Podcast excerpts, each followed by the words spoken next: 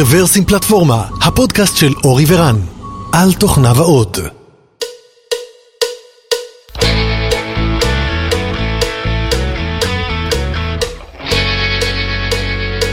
שלום וברוכים הבאים לפודקאסט מספר 370 של רוורסים פלטפורמה, התאריך היום 16 במאי 2019, ואנחנו נמצאים באולפן שלנו בקרקור, אני עם אורי ואתי. היי אורי.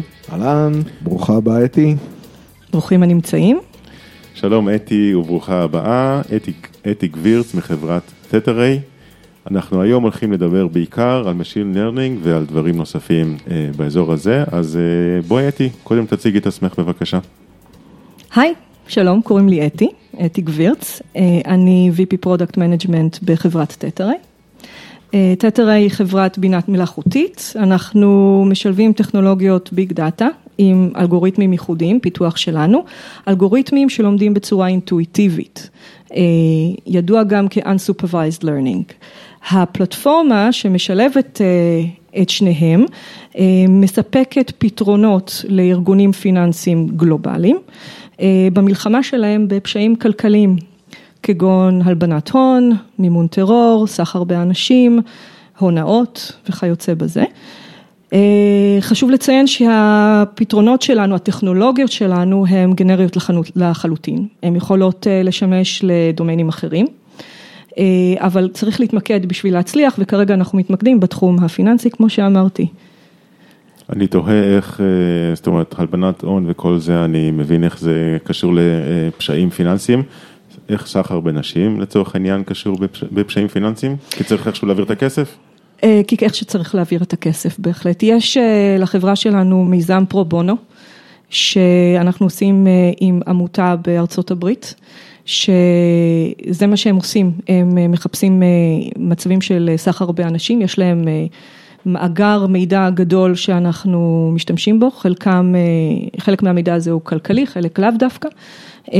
ואנחנו, שוב, כמו שאמרתי, פרו בונו עוזרים למצוא את הדברים המעניינים, כן, משם. אוקיי, ועוד שאלת צד לפני שאנחנו צוללים עמוק לתוך האזור הטכנולוגי, לא יודע אם זה נכון עובדתית או לא, אבל אני מניח שלא מעט פשעים בזמן האחרון גם קורים תחת מטבעות קריפטוגרפיים ואחרים, האם יש לכם איזשהו ממשק גם לתחום הזה? זה בהחלט נכון שהם קורים באזור הזה, אין לנו כרגע ממשק פעיל בתחום הזה, אבל יש לנו מחקרים בתחום הזה שהולכים ומתפתחים.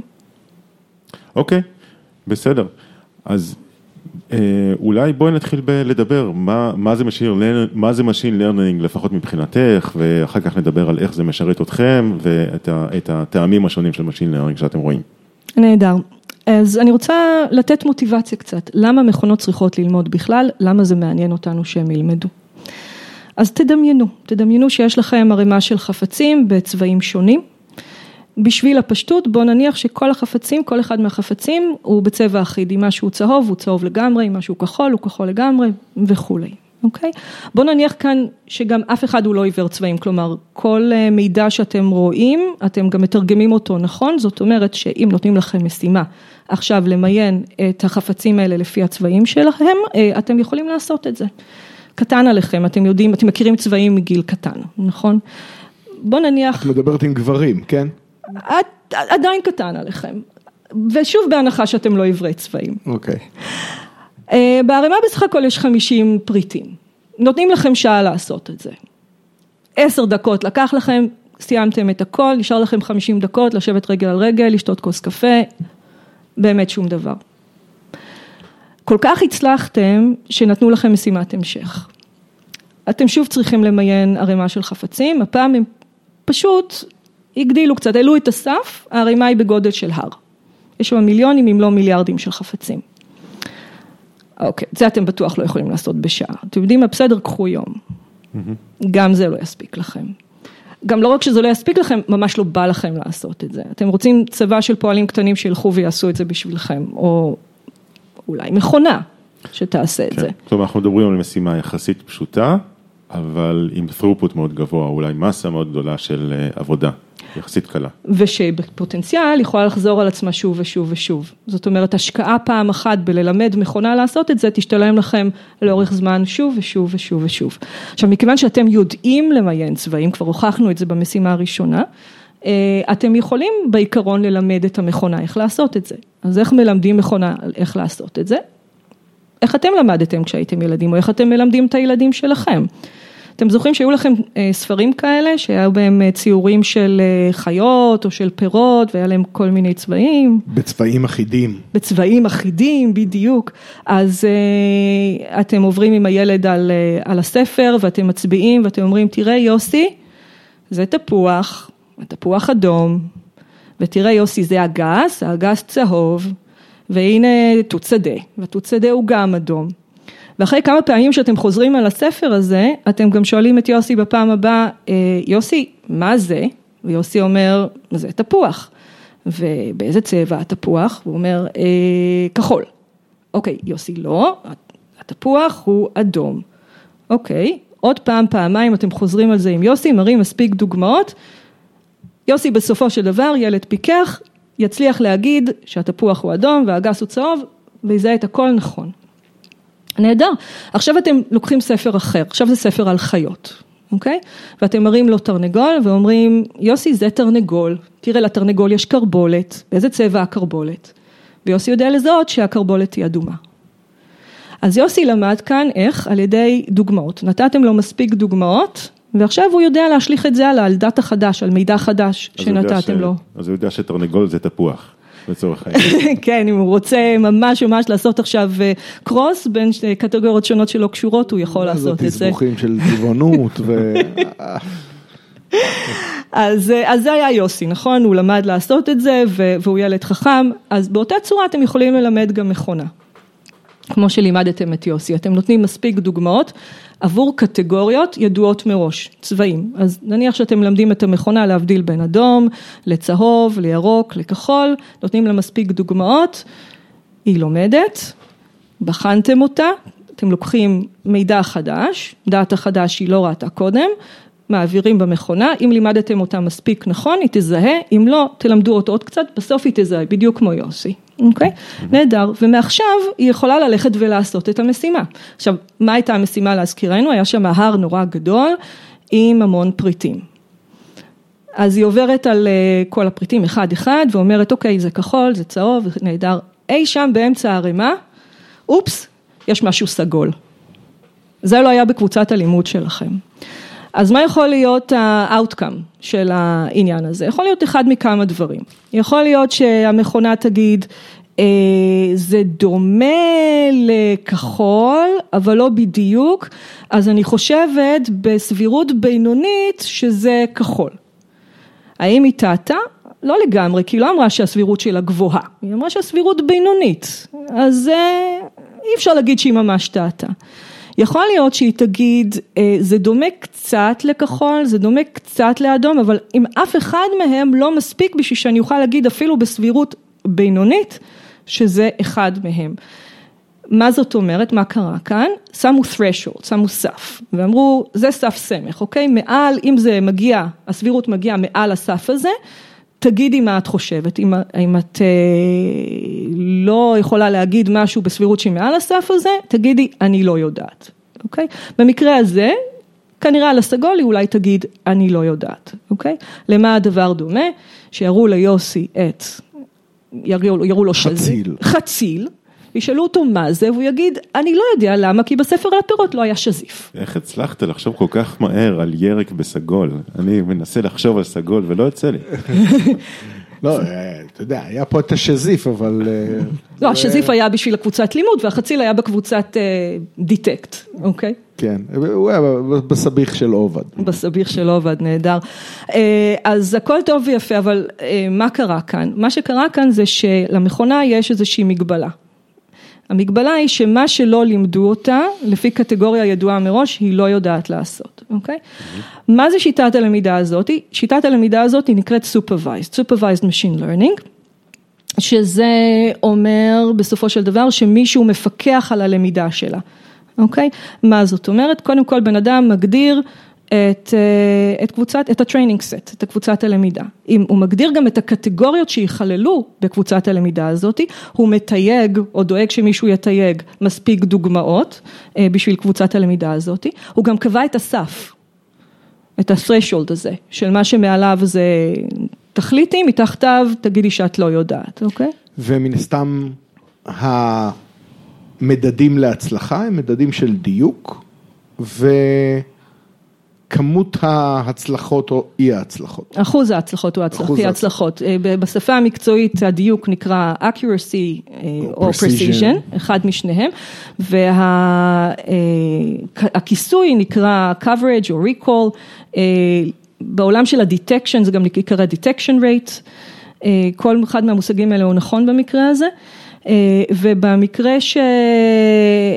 של החפצים שכולם עונים לכחול, צהוב, ירוק ואדום, ה-detection rate היה יכול להיות 100%, accuracy יכול להיות 100%, שזה נהדר, אבל כמו שאמרנו, אם עכשיו נוסף סגול לרשימה הזאת, אז אחד משני דברים, תלוי איפה היה הסף, או שה-accuracy ירד, או שה-recall ירד. recall ירד. ואחד הדברים שהכי חשובים כאן, כי בסופו של דבר זה לא דטרמיניסטי, הכל כאן חשוב ברמה העסקית, אוקיי? איזה אופרציה או איזה עסק זה, מטרה עסקית זה משרת, ולכן כשהבן אדם בא לבדוק את ה-threshold, יש לו כלים כמו ROC curve, אוקיי? או precision recall matrix, confusion matrix, whatever, שלפיהם הוא מסתכל ואומר, מה יותר חשוב לי? יותר חשוב לי הדיוק או יותר חשוב לי הכיסוי? ושם אני שם את ה-threshold שלי, כי אם אני חייב לפצות על משהו, אז אני אפצה לכיוון שהוא מועיל יותר למטרה העסקית שלי. ובעצם אלגוריתם או מכונה שלומדת טוב יותר, מצריכה ממך לפחות פשרות. נכון, מבחינת וה-recall. נכון, אבל אין אף פעם מכונה שלומדת הכי טוב, הכי מדויק שבעולם. בסופו של דבר גם תמיד יש deterioration, זאת אומרת, אם ככל שאתה מתרחק יותר מקבוצת הלמידה, עברת עוד ועוד ועוד דאטה, יש יותר ויותר סיכוי שאתה תיתקל במשהו שהמכונה לא, לא ידעה קודם, או שהיא לא יודעת לטפל בו. חוץ מיוסי, ילד שלי מוצלח. כן.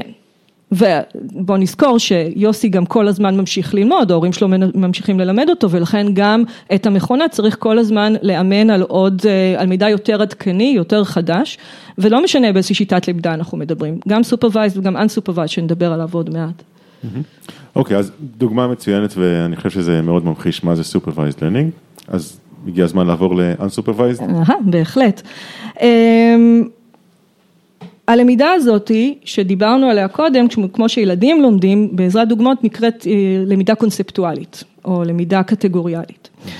כשאנחנו באים לדבר על Unsupervised Machine Learning, כשניסיתי לחשוב על איך לתאר את זה, הלכתי גם כן לאיך ילדים לומדים, אוקיי? אז איך ילדים לומדים על העולם? בעיקר על ידי התבוננות בעולם, אוקיי? Observation. ובצורה כזאת, בצורה אינטואיטיבית, עם הזמן הם לומדים הרבה מאוד דברים, בלי לנסח את זה לעצמם, או בלי שמישהו ינסח להם את זה. אחד הדברים שהם לומדים עליהם זה מה זה נורמטיבי. אוקיי? Mm-hmm. ואם הם לומדים מה זה נורמטיבי, באיזשהו שלב הם גם יודעים לזהות מה הוא לא בנורמה, או מה זה אנומליה. אוקיי? זאת אומרת, לצורך העניין, רואים, מסתכלים החוצה, רואים שכל האנשים הולכים לבושים. ואחרי חודש הם רואים אחד הולך ללא בגדים. אכן. הם מבינים שזה לא נורמטיבי, כי רוב האנשים היו לבושים לפני זה. נכון, אז אני אספר לך סיפור אחר, סיפור שאני אוהבת לספר, על ילד בן שלוש, קוראים לו דני. היום קוראים לו דני, לפעמים קוראים לו משהו אחר. ודני הוא כבר בן שלוש, זאת אומרת שקודם כל הוא הסתכל מספיק על העולם, יש לו הרבה observations, והוא גם ורבלי, הוא יודע לנסח משפטים, הוא יודע להתבטא. הוא גם יודע להסיק מסקנות כבר בגיל שלוש, והוא הולך עם אבא שלו לסופרמרקט השכונתי באיזשהו יום, ובפעם הראשונה בחיים שלו הוא רואה בן אדם בכיסא גלגלים. אז דני מצביע ואומר, אבא תסתכל, הוא שונה. אז אבא של דני, אחרי שהוא גומר להיות בשוק מזה שא' הילד הצביע על מישהו בסופר לא נעים, וגם כמה ילד שלו חכם, אז הוא שואל אותו, דני, למה הוא שונה? והוא אומר, כי הוא הולך עם גלגלים במקום עם רגליים. אז מה הוא עשה? הוא עושה שני דברים. הוא זיהה אנומליה, כמו הדוגמה שלך שהילד שהצביע דרך החלון על בן אדם ערום, אבל הוא גם נתן forensics, הוא נתן גם evidence, הוא נתן הסבר ללמה זה אנומליה. מה שהוא זיהה כאן זה משהו שאנחנו מכנים אותו ב-ThetaRay, trigger feature. משהו שעשה את הטריגר להחלטה שזה אנומליה, אוקיי? עכשיו, לפי מה הוא החליט? לפי מה שהוא תופס בתור נורמה, ולפי מה הוא תופס משהו נורמה? לפי היקום או ה-universe או העולם שהוא נחשף אליו. הידוע לו מראש. הידוע לו מראש שההורים שלו חשפו הידוע לו עד כה. עד כה, בדיוק, הידוע לו עד כה. שזה השכונה שלו והמשפחה שלו והגן והסופרמרקט. זה מה שהוא נחשף אליו, זה המימדים של היקום שהוא נחשף אליו. באותו סופר, באותו זמן, הייתה גלית, שכנה של דני. היא באה עם אימא שלה. היא גרה באותה שכונה, היא הולכת לאותו גן, היא מבקרת באותו סופרמרקט. מה ששונה בינה ובין דני זה המשפחה שלה. לה יש במשפחה המורחבת דוד בכיסא גלגלים. היא הולכת, היא נמצאת בדיוק באותו מעבר בסופרמרקט, היא לא מצביעה. כי בעיניה זה לא יוצא דופן, זה לא משהו לציין אותו. ולכן מה שקרה כאן זה שדני מבחינת ה-detection rate שלו דייק, והצביע והצביע נכון, וגלית פספסה detection. טוב, זה תלוי איך אנחנו מגדירים את הפיצ'רים, נכון? או מה המשימה. כי לדוגמה, אם המשימה הייתה לסווג אנשים לקבוצות, אז אצל גלית כבר קיימת קבוצה כזאת ואצל דני לא. אז קודם כל המשימה כאן איננה לסווג אנשים לקבוצות, המשימה כאן היא למצוא אנומליה, לצורך העניין זה סיווג גס לקבוצות של כל הנורמה ומה שאיננו בנורמה, ובואו נניח שאת הקטע של הסיווג של מה בנורמה זה אפילו לא המשימה, זה הלמידה שנעשתה כבר. ואז המשימה של דני ושל גלית כאן הייתה לזהות דברים אנומליים בעולם, אבל אף אחד גם לא הגדיר להם את זה, זה היה לגמרי ספונטני מצד דני להצביע, כי הוא ישר קלט שמשהו מפריע לו בעין. גלית לא הפריע לה שום דבר בעין, והיא גם לא ידעה שיש משימה. זה, חלק, זה בדיוק הקטע של ה-unsupervised, אוקיי? הקטע שבו לא אומרים לך מה המשימה, לא אומרים לך מה לעשות, מלמדים אותך משהו, וככה, אתה עכשיו יודע כשמשהו כאן שונה. אז אתה עושה את זה. זה לא כל unsupervised הוא אל תגדיר משימה, ברור שמגדירים, כי גם בסופו של דבר יש צרכים עסקיים, ובעצם כשנגיע לפואנטה שלי אני גם אגיד ש-unsupervised לא שווה ungoverned, אוקיי? למה אני אומרת את זה? כי גם גלית וגם דני נחשפו כאן לעולם, ומי שחשף אותם לעולם זה ההורים שלהם, אוקיי? אז הלמידה של שניהם כן הייתה governed או ממושטרת, אם נורא נתאמץ לתרגם את זה לעברית, על ידי ההורים שלהם. שההורים שלהם החליטו אה, לאיזה חוגים הם ילכו, אה, אם הם ילכו לטייל בטבע, ואם הם ילכו לטייל בטבע כל חודש, כל שבוע, כל יום, הם בכלל חקלאים והם גרים בטבע, אוקיי? אה, הם גם החליטו על צפייה, כאילו צפייה בטלוויזיה, איזה תכנים הם רואים ואיזה תכנים הם לא רואים. זאת אומרת, יש הרבה מאוד אה, השפעה. של ההורים כאן, או של הקבוצה המלמדת כאן, על הילדים, מה זה העולם שלהם, ולפי מה בעצם נקבעת הנורמה שלהם. עצם זה שגלית גדלה בתוך משפחה, לא הייתה כאן החלטה, זו המשפחה, שבה יש דוד בכיסא גלגלים, השפיעה על היכולת שלה לראות שכיסא גלגלים באוכלוסייה הכללית, זה בכל זאת אנומליה, זה משהו שיש לאחוז נמוך מאוד באוכלוסייה. אז אם דני וגלית, נשווה אותם רגע לשני אלגוריתמים של unsupervised learning שבאים לזהות אנומליות. ביחס לדאטה שניתן להם, דני יכול היה להצליח יותר במקרה הזה וגלית תצליח פחות. במקרים אחרים, כשהממד שאנחנו מסתכלים עליו הוא לא מי הולך בעזרת כיסא גלגלים או לא, יכול להיות שגלית תצליח יותר מדני, זאת אומרת יש כאן איזושהי קורלציה בין איך האלגוריתם לומד ומה העולם שהוא נחשף אליו, לבין הדאטה שעליו ניתן לו לעשות detection וכמה הוא יצליח בהקשר לזה. למרות שאני חייב לציין שברמה הפילוסופית יש פה איזשהו משהו קצת מעניין, בעצם דני הצליח אה, בגלל שהוא לא ראה דוגמאות, הוא לא ראה דוגמאות של אנשים על כיסא גלגלים. בדיוק. גלית נכשלה כי היא כן ראתה דוגמאות של, כיסא, של אנשים בכיסא גלגלים, שזה בדיוק ההפך מה-supervised learning שהראית מקודם, זאת אומרת, מקודם נכשלנו כי לא ראינו סגול. בדיוק, נכון, נכון, זה ממש הבחנה נכונה. אני, כמו שאמרת, זה בגלל שהמטרה שלנו היא detection. אה, יצא לי לעבוד על אה, מערכת שהשתמשה ב- באלגוריתם שהמטרה שלו הייתה לקחת אה, ערימה של דברים, שהוא לא יודע בגדול מה יש שם, אה, ולצורך העניין זה היה הצעות למכירת מוצרים כלשהם, ולקחת את כל ההצעות האלה ובאמת לעשות להם סוג של clustering למוצרים אה, אה, מסוימים. כן. אה, והדרך שהוא עשה את זה, היא בעצם אותה דרך. הוא התחיל ללמוד על העולם שהוא רואה, וכל פעם שהוא פגש משהו חדש, הוא אמר, אה, יש פה קבוצה אחרת. נכון. ועכשיו, אה, ו- וככה הוא המשיך אה, נהדר. לסווג את העולם על ידי דוגמאות שהגיעו לו על הדרך. נהדר, נהדר. אז בדיוק אתה אה, מדבר כאן על סוג אחר של למידה unsupervised learning, או למידה אינטואיטיבית, שזה clustering. ו-clustering זה בעצם היכולת למצוא קטגוריות באוכלוסייה שאינן מוגדרות מראש על ידי בני אדם. להסתכל על הקטגוריות שמוגדרות מראש על ידי בני אדם, כמו הדוגמה של הצבעים שלנו מקודם, זה קצת לחפש מתחת לפנס, כי אם לא חשבנו על הסגול, להכליל אותו בקבוצה, אז פספסנו.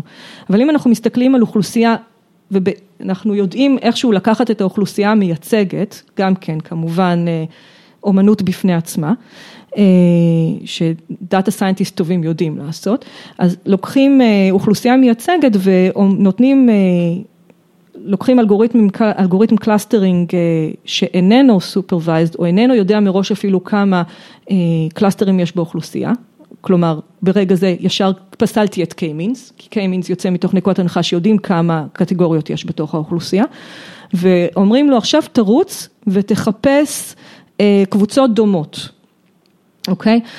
אה, כמובן כן. על ידי ספים מסוימים של שונות ודברים כאלה, אבל...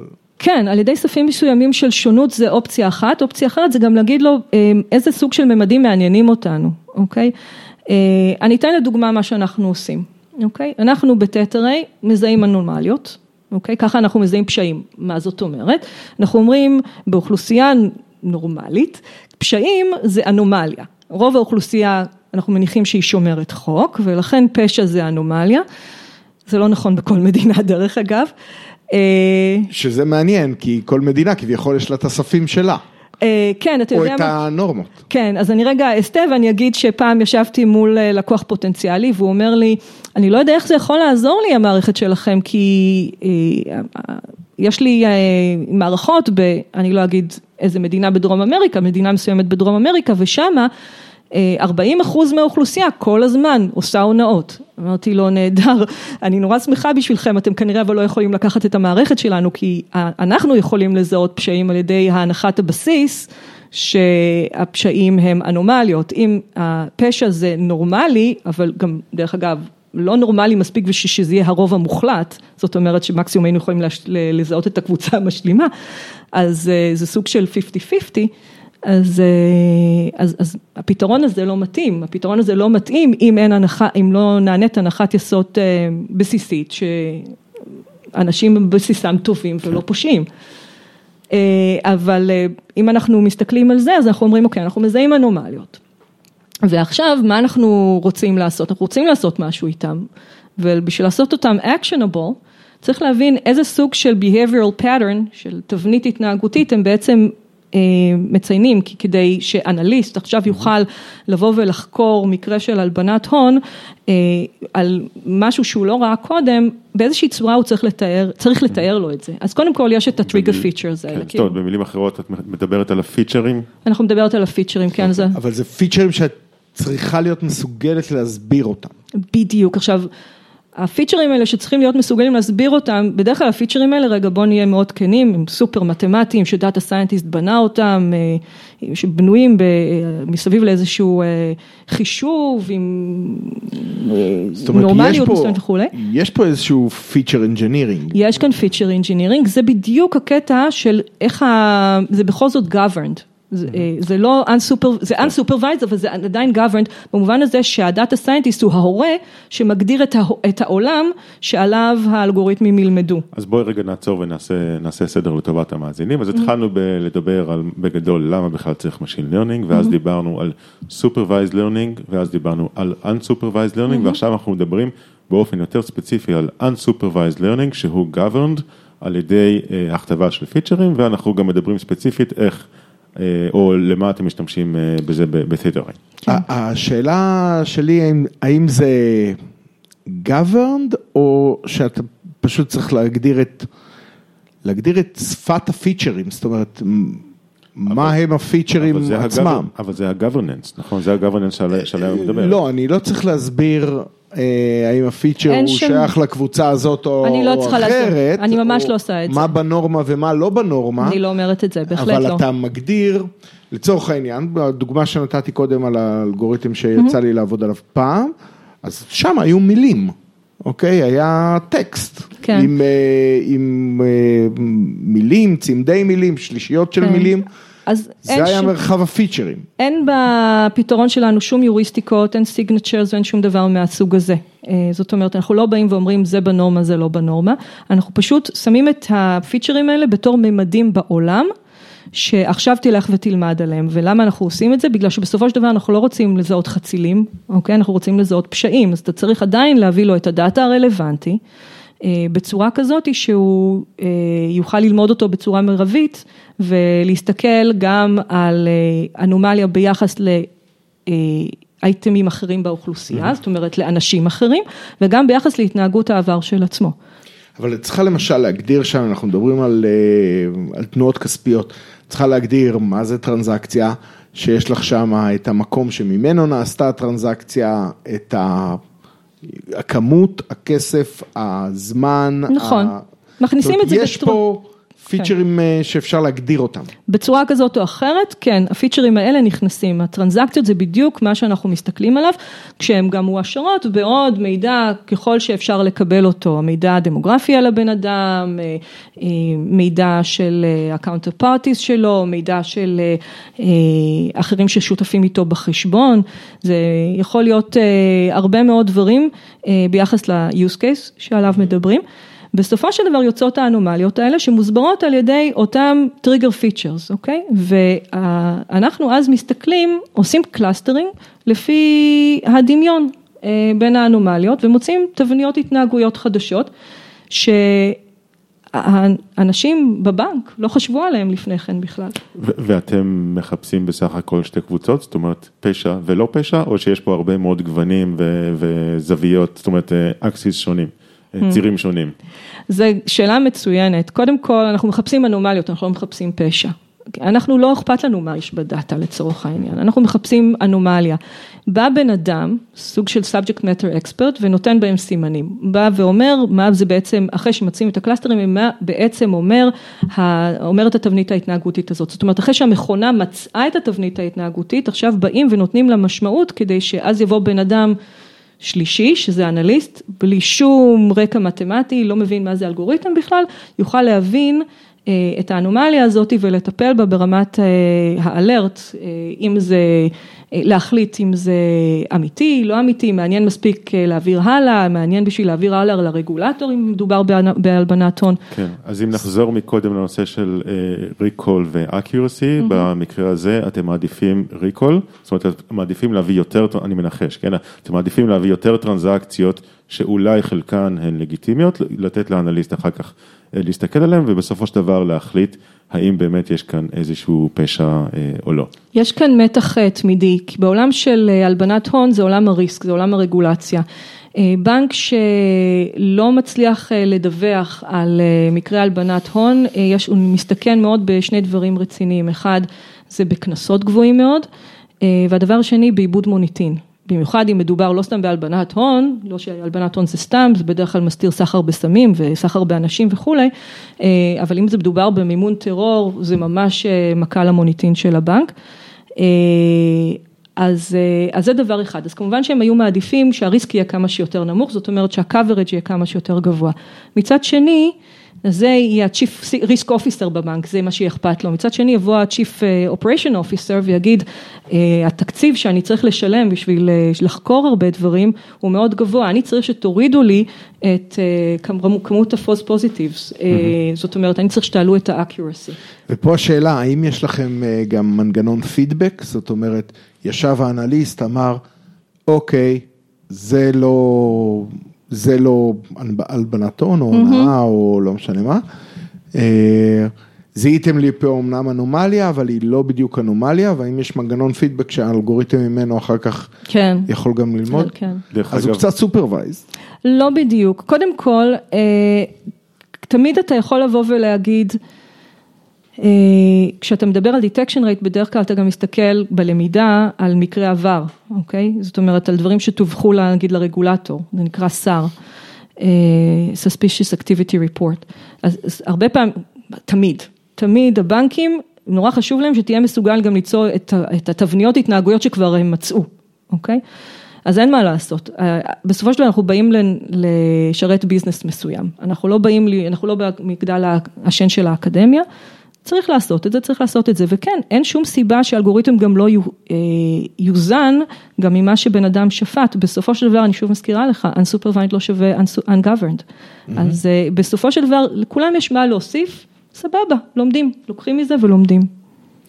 דרך אגב, זהו, רציתי רק להעיר, זאת אומרת, אותו אנליסט, אולי מבחינתו, זיהיתם קבוצה שהיא לא פשע פיננסי, אבל בעצם מבחינת האלגוריתם, הוא צריך לבוא ולהגיד לו, זה לא שייך לאותה קבוצה, זאת אומרת, זה לא אותו cluster, מבחינת האלגוריתם שלכם, לפי מה שתיארת, הוא לא מבין מה זה פשע או לא פשע, הוא רק מבין clusterים, הוא מבין קבוצות. נכון. ואם האנליסט מסתכל על קבוצה שבה יש שני איברים שלא צריכים להיות באותה קבוצה, למעשה זה צריך להיות הפידבק לאלגוריתם. אז אחד הדברים שאנחנו משתמשים בהם, ופידבק לא חייב דרך אגב להיות לאלגוריתם, הוא יכול להיות גם לאיזושהי שכבת ביניים שבאה ואומרת, יש לנו clusterים מסוימים, בואו נשים בהם, נשים עליהם תיוגים של אנשים שאומרים לא רק מה זה אומר מבחינת תבנית התנהגות, אלא גם מה ה severity של זה ואיזה policy אנחנו עושים. כל אנומליה לא חייבת להפוך להיות alert. אם למשל יצאה אנומליה בגלל שיש, דוגמה הכי בנאלית שבעולם, טעויות בדאטה. אוקיי? פשוט טעויות אנוש בדאטה, הן לא מעניינות ברמה אופרטיבית את ה risk, הן אולי מעניינות את ה-IT, אבל הן לא יעניינו את ה risk, ומי ששילם כאן על המערכת זה ה risk, אוקיי? אז uh, במקרה כזה, אם יוצאים clusterים כאלה, לא צריך לשבור את הכלים, פשוט מסמנים cluster כזה עם severity low או don't alert, ולא יצא alert על זה. אבל מן הסתם חשוב שייצא איזשהו מידע ל-IT כדי ש... יסדרו את הדאטה. וזה כבר עניין של מה ה business של הבנק רוצה, כן. לפעמים אה, הם פשוט לא רוצים, לפעמים, לפעמים אומרים זה, זה רעש בשבילי, אני לא רוצה לסדר את הדאטה. אני לא בא לנהל להם את העניינים, אני רק בא לתת את השירות.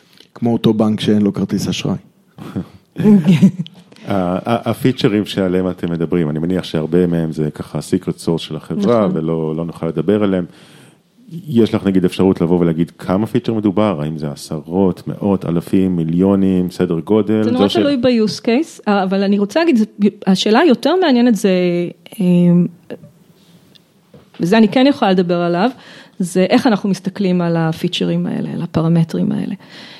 זה לא שלא היו זיהוי אנומליות לפני שני הפרופסורים הפאונדרים שלנו, דרך אגב זה הזמן להזכיר אותם, פרופסור אברבוך מתל אביב, שהוא משמש ביום יום של החברה, הוא פעיל ביום יום של החברה, ופרופסור קויפמן מיאל הם הפאונדרים שלנו. החברה הוקמה פשוט על בסיס מחקר של שנים שלהם. והם מגיעים מרקע פיננסי? הם מגיעים, לא, הם מתמטיקאים, קויפמן הוא מתמטיקאי, אברבוך הוא איש מדעי המחשב ומומחה חישוביות, ובעצם הצירוף ביניהם יצר איזה ניצוץ יפה. לקויפמן היה רעיון לא להסתכל על הפיצ'רים עצמם, על הפרמטרים עצמם, אלא על היחסים ביניהם. עכשיו, זאת אומרת, ה-coefficients ביניהם? פשוט כן, מערכות היחסים בין הפיצ'רים. עכשיו תחשבו על זה, אם אפילו אתם שמים 50 פיצ'רים, אם אתם מסתכלים רק על כמות הקומבינציות שיכולה להיות ביניהם, זה רק, זה מעלה את זה בצורה... בשביל מצרת או משהו כזה, אם אני זוכר את ה... אז... הרבה. הרבה מאוד. אז הצירוף של קויפמן, שהרעיון התיאורטי שלו עם אברבוך, שהוא מומחה חישוביות, והוליד את היכולת פשוט לעשות את זה operationalized, פשוט לקחו את הרעיון הזה של קויפמן והצליחו לתרגם אותו לתוכנת מחשב שרצה בזמן סביר. כן, אוקיי, זאת אומרת, מחשבים את הפיצ'רים עבור דאטה סט מסוים, ואז מסתכלים על כל הזוגות, או אולי שלושות, או רביעיות, זאת אומרת, כל הקומבינציות השונות של subset של אותם פיצ'רים, אה, וזה כמובן נותן משהו עם אה, רמת אה, סיבוכיות מאוד מאוד גבוהה, ואחד מהפטנטים פה הוא להצליח לעשות את זה ברמת, בזמן ריצה שהוא סביר. בהחלט, תיארת נכון. יכול להיות שאני יורד למקומות שאת לא רוצה מבחינת ה... לזה, ה secret sauce של החברה, אבל אנחנו מדברים על אלגוריתמים שהם באיזה משפחות. זאת אומרת, אמרת שיש כמה... אמרת שיש, אה, דיברנו על supervised ו unsupervised, אבל... כן, הם אה, כולם unsupervised, אני לא יכולה לרדת מעבר לזה למשפחות, מצטערת. אוקיי. אוקיי, אז אנחנו כבר לקראת סיום, אה, אולי תספרי עוד קצת על החברה, זאת אומרת, מתי היא נוסדה, איפה אתם יושבים, אם אתם מגייסים עובדים ומה אתם מחפשים. אוקיי, כן, החברה לא מזמן חגגה את יום הולדתה השישי. אנחנו בערך 80 אה, עובדים, אם אנחנו מסתכלים גם על עוד sub contractor ים והכל, אנחנו כבר מתקרבים ל-100, אנחנו יושבים אה, בהוד השרון כאן בארץ, שם רוב האנשים, יש לנו משרדים גם בניו יורק, אה, בסינגפור ונציגויות באירופה ובעוד מקומות. אנחנו בהחלט מגייסים, אנחנו בשלב הצמיחה שלנו. ואנחנו בעיקר מגייסים אה, מתכנתים, אנשי QA, אה, אנשי אלגוריתמיקה, Data Scientist, Data Engineers, הקבוצה הטכנית היא הקבוצה שגדלה בצורה הכי משמעותית בימים אלה. אוקיי, okay, בסדר, תודה. אז אנחנו נשים בשואו נוטס אה, קישור לאתר שלכם כדי שאנשים יוכלו למצוא אתכם בקלות. תודה רבה, אתי. תודה לכם. היה תענוג ומעניין. תודה רבה.